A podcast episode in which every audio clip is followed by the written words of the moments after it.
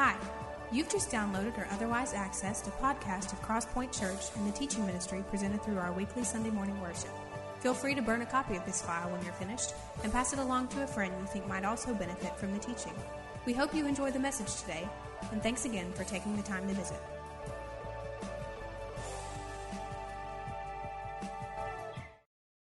If the bad outweighs the good, then that means that I'm not enough. And if I'm not enough, then why even try? I would say that's a common feeling among most people in our society. If the bad outweighs the good, then I'm not enough. And if I'm not enough, then what? Alan Jackson has a song out right now on the radio called Where I Come From. And the chorus of that song says, where I come from, it's cornbread and chicken. Where I come from, a lot of front porch sitting. Where I come from, trying to make a living and working hard to get to heaven. Where I come from. And I would say that's a common belief in our culture. In fact, I would say that's probably a common belief in our churches, that the harder we work, the more heaven is attainable. The more good we are, the more heaven is attainable. The more, if the scales in our mind that has good on one side and bad on the other, if the good is outweighing the bad, we're in good shape. Otherwise, I'm not enough, and I don't like the picture that's painted in I'm not enough, because then I have to come to grips with the fact that I was never enough, and regardless of how good I am or good I can be, that'll never be enough. Apart from knowing Him, He's enough. We're going to see that. This text tonight, I think, is, and as we're winding up this series here on cultural Christianity, I think this is probably one of the more stark truths that we'll look at tonight than any we've looked at in these several weeks, about this idea of goodness, and about this idea that God likes us better if we're good somehow. And I'm just going to tell you, we'll reinforce this with the scripture that we're going to be looking at tonight. But I want to tell you before we even begin, that's a lie straight out of hell. It's a lie from the enemy, and most people have been believing it all this time, that the better I am, the more God likes me. The more good I do, the happier He is with me. Well, what I want to see tonight is this difference between doing good and being good. There's a stark difference. He paints that in this text, in these two texts, actually, we're going to look at. Turn in your Bibles to Matthew chapter 12, and then we'll spend the most of our time in Matthew 16, but I want you to, or 19 rather. But I want you to see this verse in Matthew 12 first, and see how it compares with this other text that we're going to look at from Matthew 16.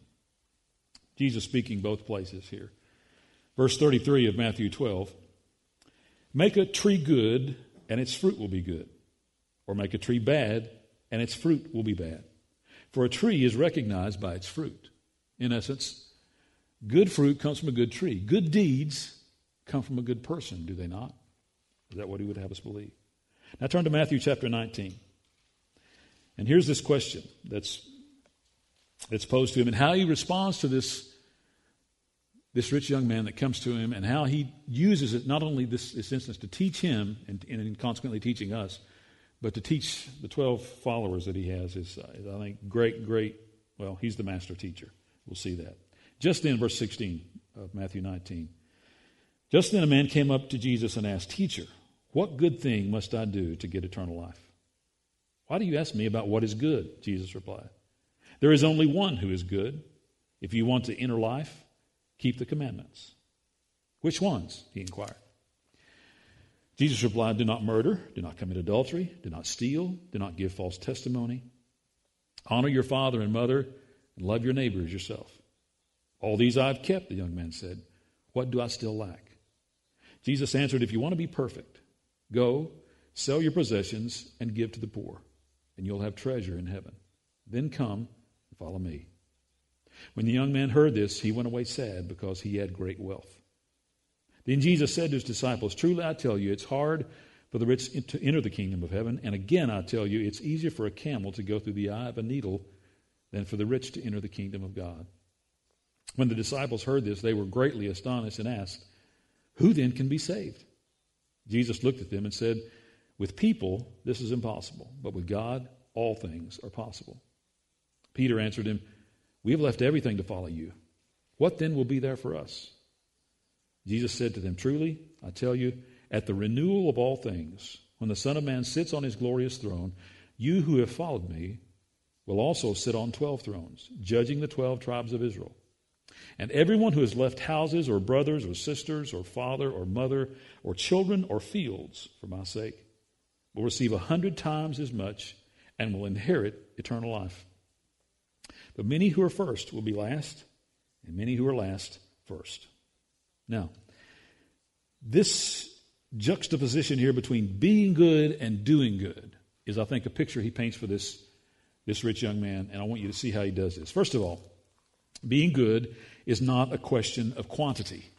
And he asked him that question, or he deals with this in verses 16 to 19. He comes up, "Teacher, what good must I do? Keep the commandments," Jesus says. The next verse, he asks, "Which ones?" And so, in essence, how much do I have to do to please you? How much do I have to do? What's the bottom line for me? Will you bottom line it for me? What's the minimum amount that I've got to do to get in? That's all I want to know. Just tell me what the minimum amount is that I've got to get in. And Jesus tells him these four here, these four commandments that he, I believe, was probably pretty adept at. In fact, Jesus sees to his heart and sees to his motive as to why he's asking this question. And I think it's my opinion about it. This is totally conjecture on my part. Now, I'll tell you the things I've gotten from the Lord that I believe are solid from him, and the things that are all me. And this is all me. But here's what I believe about this. I believe he told him these four because he was good at those four.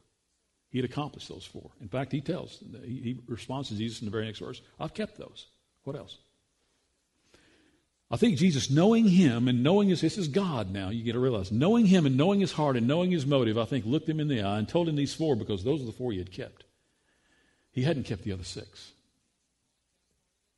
The other six being, remember the Sabbath day to keep it holy, put God first, don't covet. He left the other six aside, and the four that he kept are the four that Jesus points to him. And what Jesus is doing, he's a master teacher here, what he's doing is reeling this guy in. Because he spouts off the four to him that he's been good at, and he reels him in. What else do I have to do? Oh, go sell all you have and give it to the poor and come follow me. Well, he is asking a quantitative question, and Jesus doesn't answer it quantitatively. Jesus answers it very matter-of-factly to say, you're asking the wrong question, in essence. You're not asking, how much should I do? You're asking, or what you should be asking is, what do I do? Who do I need to know? What connection do I have to inherit eternal life? Not how much do I have to get by. How little can I do to get by with and still make it in? Here's the issue. And he had this issue. Oftentimes we have this issue. When we try and back the king of the universe into a legalistic corner, we're going to come out bloody and beaten because he wins every time. We can't win a battle of legalism with him. We can't win an argument of this make sure and this T is crossed and this I is dotted and this commandment is done to the letter and this one is a little bit shady and gray. And this. There is no negotiation with someone who's perfect. There's no negotiation with a Savior who's sinless, because we're not. And on our best day, we don't measure up. So why is this such a failing argument? It's because of this. And he points this out to him. This is the very thing he's illustrating. You can't be good enough to work your way in. It's not a quantitative question. It's not which commandments or what else do I have. What's the next thing? Will you spell it out for me? Will you give me these three things? I'll do these three things I'm in. And Jesus says, you're asking the wrong question. It's not a quantitative question. It's not how much. It's not how much you have, how much you know, how many people you've had influence on. It's not a quantitative question. Secondly, being good is a position of perfection. Look in verses 20 to 22 with me. All these I've kept, he says. What do I still lack? Jesus answered, if you want to be perfect, that word perfect is complete, lacking nothing. It's not necessarily perfect in the sense that there is no flaw. But spiritually speaking, he says, if you want to be complete and lacking nothing in a perfected state, he says, go, sell your possessions, give to the poor. You'll have treasure. The young man heard this, went away sad because he had great wealth. What is he doing? Jesus is tying goodness to perfection. He's tying goodness to completion, to this person, this state of lacking nothing. And he's referring to actually this glorified state. That's why down here in the last verses, verses 29, 28, 29, and 30, he refers, in fact, he uses the term, truly I tell you in verse 28, at the renewal of all things. In other words, when all things are renewed and made perfect and made spotless and made sinless and made holy, that's when you'll get it. That's the state I'm talking about. He said that is the perfected, glorified state. Everything else here on earth pales in comparison to that. And so our good on our best day here is nothing compared to the goodness that we will experience when we are in a perfected, glorified, holy state like him. And so Jesus is saying goodness here is a moving target. It's unachievable on earth. The only time you will experience goodness in the way you're asking me about it, perfection, holiness, eternal life, is in the state of glorified, when your body and your soul are glorified in my presence here in eternity. Now, why is it significant? Well, what he's doing here is he's drawing, and I tried to explain this earlier, he's drawing a clear line of distinction between being good and doing good. Because this rich young man says, what must I do? What are the things I have to do? What's the good deeds that I have to do in order to inherit eternal life? Jesus says, no, it's not about good deeds. That's not about you. You're not getting it. It's when I'm referring to goodness, I'm referring to this perfected state, like me and like your Father, and like you will be if you know me, if you have a relationship with me. So it's not about the good things you do. The good things you do don't make you a good person. The good things you do are just good things that are done. He's dissecting between these two to illustrate, and he's doing that not only for him but for you and I, because our culture doesn't get this. Our culture still ties together these strings between being good and doing good are the same thing. Jesus says, no, they're not. Anybody can do good, but we are not good. None of us are good, and won't be until we are in our perfected state with him. He's saying in these verses. And so that line is just as clear. He's trying to make it just as clear here between being good and doing good as it is probably in our 21st century culture of cultural Christianity and being a fully devoted follower of Jesus. And I'm going to tell you, being a fully devoted follower of Jesus, this book is full of those kinds of things, full of those kinds of behaviors. In fact, tonight we're finishing up this story or this series of study in cultural Christianity, and we're going to see what Jesus had to say about Christian culture in the Sermon on the Mount for the next probably several weeks, at least 6 or 7 weeks. We'll look at the Sermon on the Mount. And he attacks cultural Christianity in its face and says, here's what it is, here's what it isn't. And I'm going to tell you real clearly so that everybody understands it. So Matthew chapter 5 and 6 is where we'll be for the next few weeks. But he's drawing a clear line in the sand here for these folks to say, cultural Christianity ties those things together. The Scripture separates them. Cultural Christianity says doing good is being good, and being good is doing good. And he says, no, good has nothing to do with it whatsoever. It has to do with, do you know me? Not are your works good enough to get to me, but knowing me is the portal to me, not doing good things for me. This position of perfection, and he's trying to get this guy to see that's a glorified state. That's not an earthly state. Good is never accomplishable here. In the sense, we can do good things here, but a state of being good is not accomplishable here. Now, thirdly, being good is not a cultural but a spiritual thing. It's not cultural, but it's spiritual. Verse 23 to 26, he has this conversation with his disciples. The disciples are blown away because here's the pinnacle of society. Here's the guy that's kept the law. He's been above reproach. He's a person of integrity. The people in the town look up to him. He's been a pinnacle of the community. And so the disciples ask him, in fact, Peter says, then who can be saved? If not this guy, this guy's, he's adhered to the law. He's done all these good things. He's been blessed. And blessing from God financially in that day and time, and often in our day and time, equates with he's found God's favor. If he has a lot of stuff, then God likes him. God's blessed him. And so they equate that same human equation back to Jesus, just like we are equating it in our day. Then who can be saved if not this guy? He's got it all together. And their confusion here is they're seeing a cultural answer to a spiritual need. And he points that out to them. In fact, he says to Peter here, or says to the disciples, when they heard this, they're greatly astonished. And who can be saved? Jesus looked at them and says, with people, this is impossible. But with God, all things are possible. This is a spiritual issue, not cultural. This is not about doing the right things, having the right contacts, being in the right position, knowing the right folks, saying the right things, going to church, knowing the songs, knowing enough scripture, having 4 or 5 Bibles at home. Not about any of that. It's not a cultural thing. It's a spiritual thing. When our faith is, and he's pointing this out to them indirectly, when our faith is in the things we've accomplished and the things we've accumulated, or both, we're going to find that we're in a clear distinction there of standing before him one day and either A, being disappointed as a believer to hear him say, here's what you chose. Here's what you put your faith in. Here's what I had for you. Here's what you chose. Here's what you put your faith in. And here's what I had for you.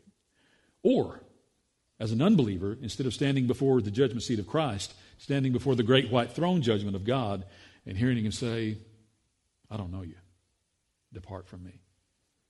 And being cast into a real place called hell. Why? Because we thought goodness got us to him somehow. A lost person did.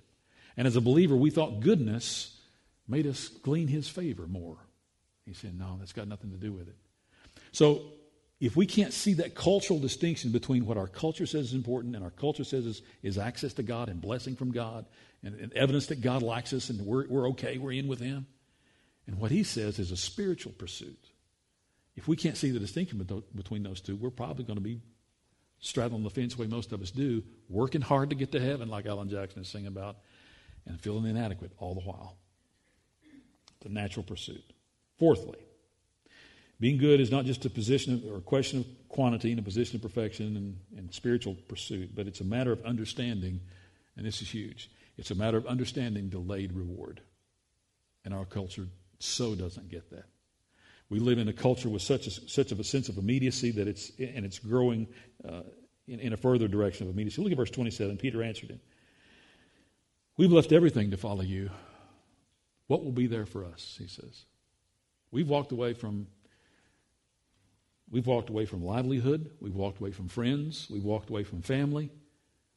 We walked away on the day you called us. I can almost hear Peter saying, pointing out, he doesn't say all this because Scripture just tells Luke. I mean, Matthew tells us what he said.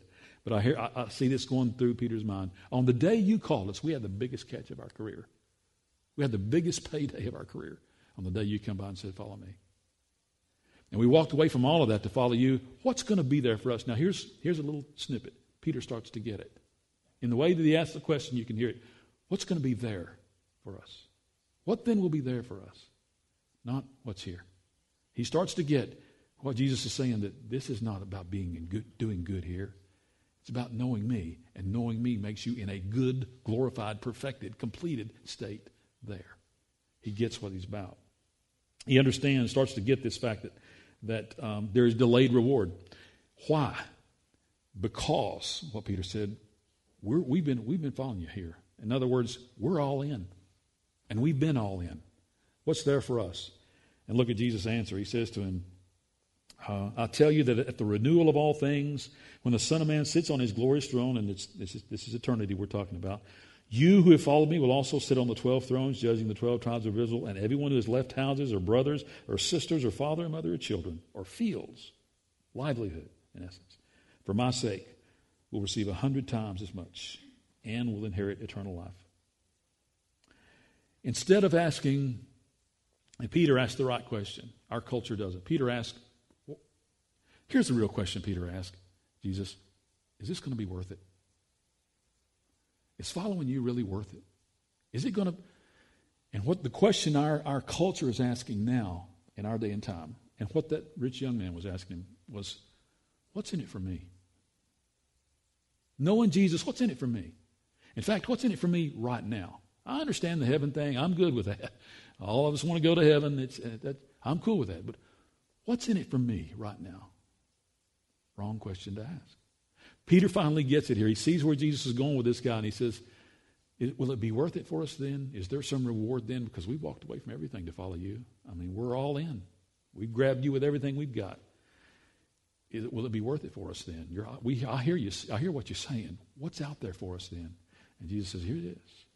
Whatever you've left, it's going to be returned to you 100-fold. And you're going to have a position of influence like you've never had before. In essence, he's saying, yeah, it is worth it. And the right question to ask is, will it be worth it then? Not, what's in it for me now? And that's the question our culture is asking. You don't believe that? Go to any bookstore and look at what sell. Look at the New York Times bestseller list of books and see what the subject matter is, what the themes are. It is the quicker I can get from here to there, and the easier I can get from here to here, or up the ladder from here to, or what'll make me more fulfilled, more complete, more in tune with myself. Understanding your inner self in a deep. You fill in all the book titles you want to fill in, and they're all there all over the shelves, and they're selling all over the place. You know why? Because we want to know what's in it for me now, here. Not what the delayed reward is. There is no sense of patience in the kingdom, and sadly enough, in most churches anymore. This church was begun, and will at least as long as I'm here, grounded in the Scripture. Now, it's not real glamorous because there's not a, you know, when you're really holding high the Word of God and saying this is the thing that will change your life, not the program we do over here or the thing that for kids over there or the Nicaragua trip over here or the it's not all the trappings and all the program and all the facilities. But this book will change your life. This church was begun on the fact that the Scripture is held into a high place, and we're going to do things biblically. Now, that's not real glamorous.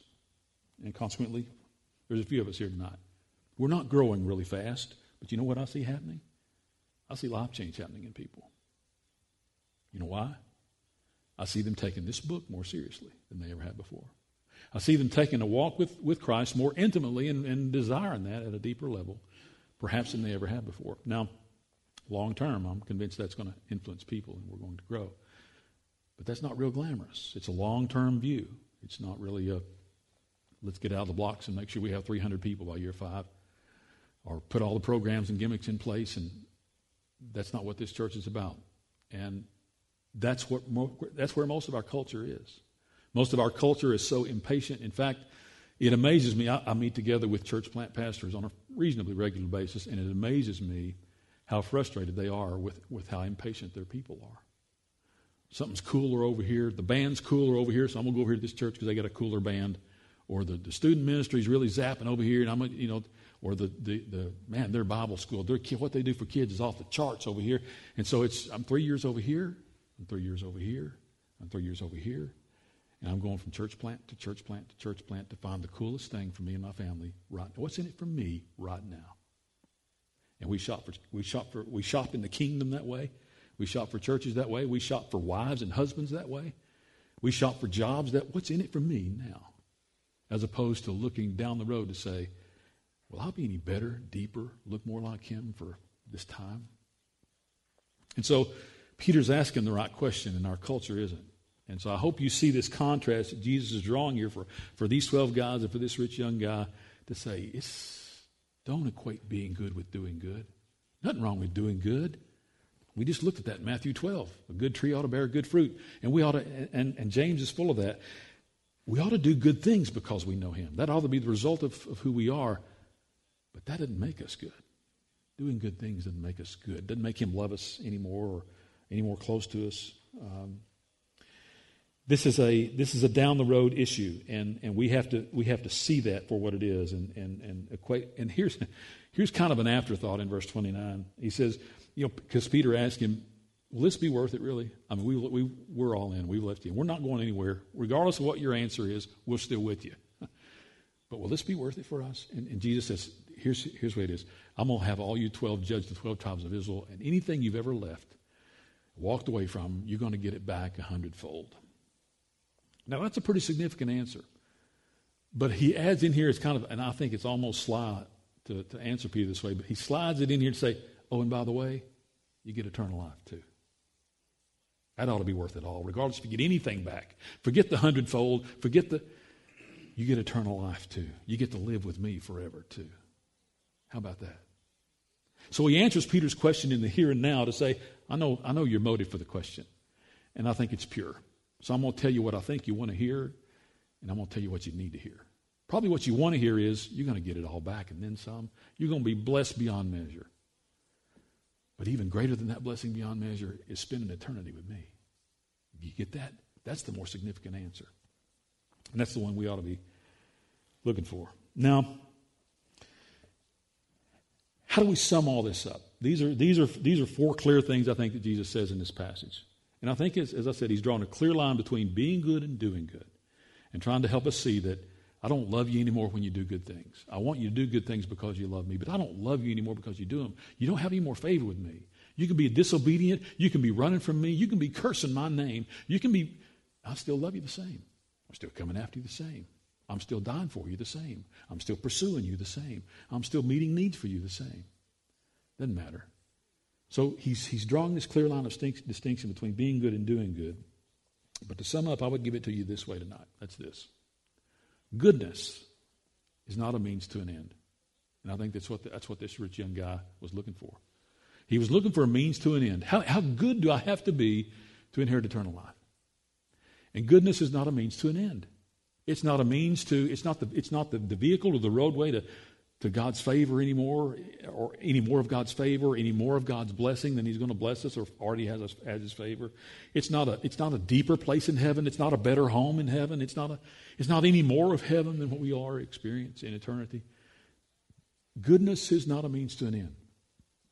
It's the evidence of a changed heart. That's what this passage back in Matthew 12 spoke to. A good tree is going to bear good fruit. A bad tree is going to bear bad fruit. And that's true. You can get a little bit of good fruit off of a bad tree, but not for long, and not in great quantity. We had apple and cherry trees in our backyard growing up. Cherry trees are about any kind of fruit tree is finicky, to tell you the truth, but cherry trees are extremely finicky. And you got to nurture them and be kind to them. And, boys and balls and things in backyards aren't good mixes for cherry trees, because we're constantly breaking limbs and things, climbing them, doing stupid stuff. Anyway, the disease started to set in on those two cherry trees that we eventually cut down because they died. As the disease started to set in, when I was a young kid, I used to pick those things and put them in quarts and head up and down the street selling cherries. Not because I wanted to, but because my dad thought it would be a good lesson for me. But I used to pick those things and head up and down the street selling cherries, and the more those things started to get blight and disease, those beautiful red cherries started, instead of being covered on that tree, boy, there'd be maybe a dozen. And the next year, there'd be a half a dozen. Beautiful.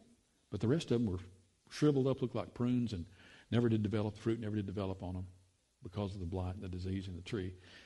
And as I read over those verses past week, with my mind's eye was going back to that picture to say, yeah, you can get a little fruit off of a bad tree, but not for very long and not in any great quantity. Because a good tree is going to produce good fruit. A healthy tree is going to produce good fruit. That's the byproduct of a changed heart. He's saying your good behavior, good deeds ought to be the outgrowth of a changed heart, not the other way around. Not doing the good deeds so God will like me better, but my heart's still black and it's full of sin. And I don't know him. I still have unconfessed sin in my life, or I'm still disobedient to him, yet I think if the good outweighs the disobedience and the scales are still in my mind, and the enemy's laughing at all of that, saying, yeah, they'll never get it. I've still got them on the goodness hook. They're still thinking it's about how good they are. And sadly, that finds its way into the kingdom, not just in our culture. It's finding its way into our churches, where we're helping people believe if they do more, if they show up more, if they sing more, if they know it, they serve more, grab a position. And that's really not about having any more favor of God than we have on our life now. Ruth Graham, back in the 80s, was speaking at a prayer breakfast. And she made an astounding statement, and I've shared it with you before. She made an astounding statement that she believed about 80% of church attenders, and this was back in the late 70s, early 80s. She believed about 80% of church attenders were lost and dying and going to hell. And she made that assumption, and that's a bold assumption, but she made that assumption based on what she saw with this very divide that we're talking about tonight. She didn't put it this way. She didn't put it like I'm putting it tonight, in the fact that we're blurring the lines between being good and doing good. But we are. And I think that's why she came to the position she came to. She came to the position basically because she said there's a thin veneer. I believe that because there's a thin spiritual veneer in most churches. You get beneath the veneer and there's no substance to a person's life. You let them face adversity, let them face hardship, let them face a hard place, some trial, some struggle, some sickness, some loss, some death. You let them face some things, and where do they go? They're thin. There's really no maturity. There's no sense of solidity to their faith. There's not relationship there. It's about the very thing that kind of we're talking about tonight. If I do good, God will like me. If I do bad, He won't. So the good's got to outweigh the bad. And I really believe our churches are full of folks today who really still believe that. Still believe the better I do, the happier God is with me, more pleased He is with me. You know? I'm just going to tell you that's a lie from the enemy. Like I said when we started tonight's message, it just is. You can't find that in the Scripture. In fact, in the Scripture, He turns it around, and He turns it around in this very teaching here in Matthew 19. But He turns it around story after story. He turns it around life after life after life. We talked about. I've shared with you recently about this idea that the 12 that He picked were misfits, and I think they were misfits for a reason, to reveal to people the sense of passion that can happen when God grabs somebody who's nothing. And here's somebody, Peter and the 12 said, this guy was something. And all he wanted was just a clear direction of here's what I do. And Jesus said, no, it's not a matter of doing good things. It's not a matter of the commandments you keep. Keep them. Don't forget the law. Don't throw out the Old Testament. It's still good. But that's not how you get to me. You get to me by way of the cross. You get to me by way of my shed blood for you, and you get to me by way of selling your life out to follow me, not by the amount of good versus the bad that you do. Many are content, as I said, in our culture, with keeping those two in blurred, confused states that doing good means being good. Not so with the Scripture. Look at how His close is, though, here for us. In verse 30, many who are first will be last, and many who are last will be first. That's His invitation to us, and I think and my invitation to you tonight, and that's this. I don't know how you've been raised, where you come from, what your background. Well, I know some of you how you've been raised, but not all of you. I certainly can't see inside any of your hearts to see whether there is genuine relationship and a sense of you do life with God. I can't see inside your hearts to see that. I can see evidence of it, certainly, but I can't see inside your hearts and don't want to. That's between you and God. Here's what I want you to hear from me. In a world that holds goodness to be supreme, in fact, God will like you more if you're good and versus the bad. In a world that sees culture and even sees the church, even sees the kingdom that way, what I want to share with you tonight is just lose yourself and lose some of that thinking, if you will, to come to Him. If that's what you've been trained, that's what you've been taught in, and that's all you've ever known, I'm going to ask you to unring a hard-to-unring bell in your mind, to unlearn some hard-learned things in your mind and go back and revisit. Do I really know Him? Have I really laid my life down for Him and said, I'm giving it to you. All I am, I give to you. Or has my relationship with Him been over years of osmosis? Have I absorbed my faith from church or from camp or from youth events or from whatever, from my grandmother? Well, you fill in the blank. Have I absorbed my faith from all of that? Or do I know, did I know I have a relationship with Him? Did I know Him personally? Well, here's what He says, and I think it's great closing remarks to these guys. And I don't know if this rich young guy, I kind of get in my mind's eye that he's standing off at a distance, because Jesus' response here is certainly to the 12, but there are other people standing around here, because he's just finished teaching, and in fact these few verses before that we looked at, chapter 19 here, he's brought the children to Him, says don't, and the people said children shouldn't come to sit on a teacher's lap, and He says no. Don't stop that. This is the kingdom of heaven here, children. In fact, everybody should come to me like this, with this kind of blind trust and faith that only they can have. And so the people were around hearing this story and probably hearing this whole instance here publicly. And I think for the 12's benefit and for their benefit, and probably standing out at a distance for this rich young man's benefit, He says that the last are going to be first, and the first are going to be last. You'll never hear an invitation from anybody in our culture in this world that says, Come be last. Come put yourself last. Come put yourself behind and beneath and below everything and everyone and everybody else. That's what he says, though. He says, come be last, and in being last with me, you're first. I'll put you first. Now, you may not see it here, but you'll be first. If you want to be first here, you're probably going to end up being last with me. That's not a real compelling sell, is it? I mean, you go to any recruiter's office that's trying to recruit you to a job or trying to recruit you in the military or something else. Here's what we got for you, son. You look here, and here's what your life's going to turn out like. You got these opportunities, you got this, you can get this, you can get the GI Bill and get out and get a good education and make something of yourself. And Jesus' invitation says, come be last. Come lose yourself. Come to know me and follow me in total abandonment. Abandon everything you know, everything you have. That's what he told this guy. Are you willing to give it up? Everything you've got. Is he calling us to that tonight? Only if we struggle with it. If you and I are still struggling with the things we've accumulated and the things we've accomplished, if that's our world and that's what we worship, then maybe, yeah, he's asking us to give all that up. But whatever it is that's in the way of him is what he wants us to lay down and give up. That's what he's asking us to say. Will you be last? Will you chuck all that aside and I'm only enough. I mean, only me is enough for you. That's all you need. Does that resonate with you? I hope tonight as you revisit, and I hope in what we've shared together, you have revisited this idea of, is that me? Have I been believing all these years that goodness relates to sacredness, relates to holiness, relates to godliness, relates to things that, the good things I've done make God like? Have I really believed that all these years? And now Jesus is looking at that and says, no, that's not the way it is. And if I believe the lie, maybe it's my fault. If I believe the lie, maybe it's the fault of others who have sown into me, either naively or intentionally. What I want to ask you to do tonight is come to grips with the truth. And the truth is this. He says, knowing me is what it's about. Not doing good things. Knowing me is what it's about. And so I invite you tonight to come know him and to put yourself last. And Steve Brown has authored a good book. In fact, I stole his title for the title of tonight's message, When Being Good Isn't Good Enough. It's a great book by Steve Brown.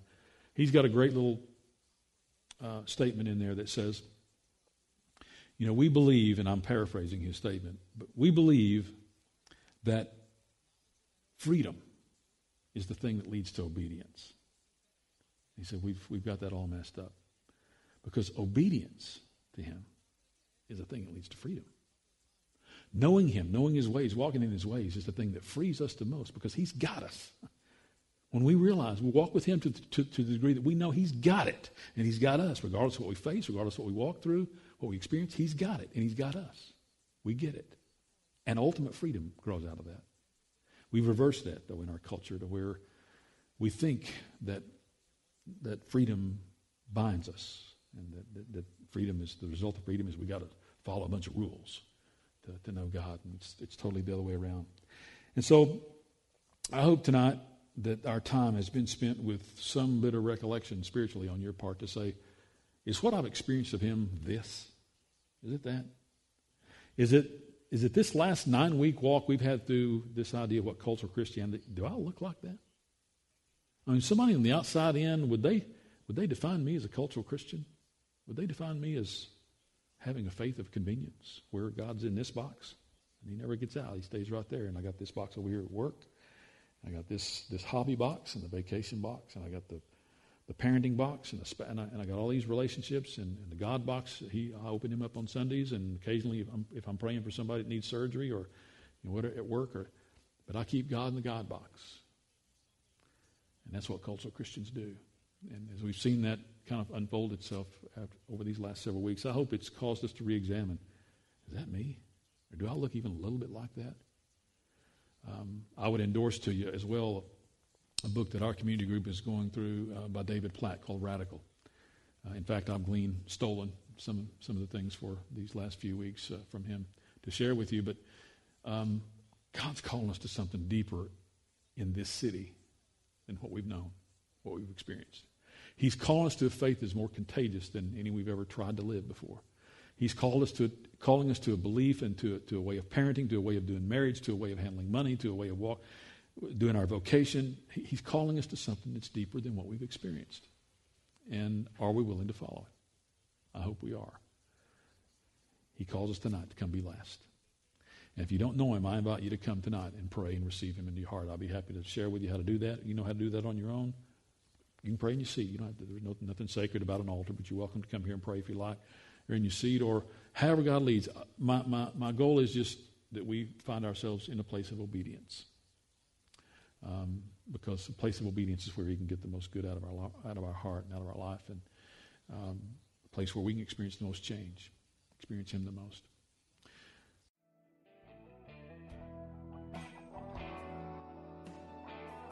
Thanks again for listening to today's message from Cross Point Church, helping people navigate the journey toward an authentic, biblical, and contagious walk with Christ.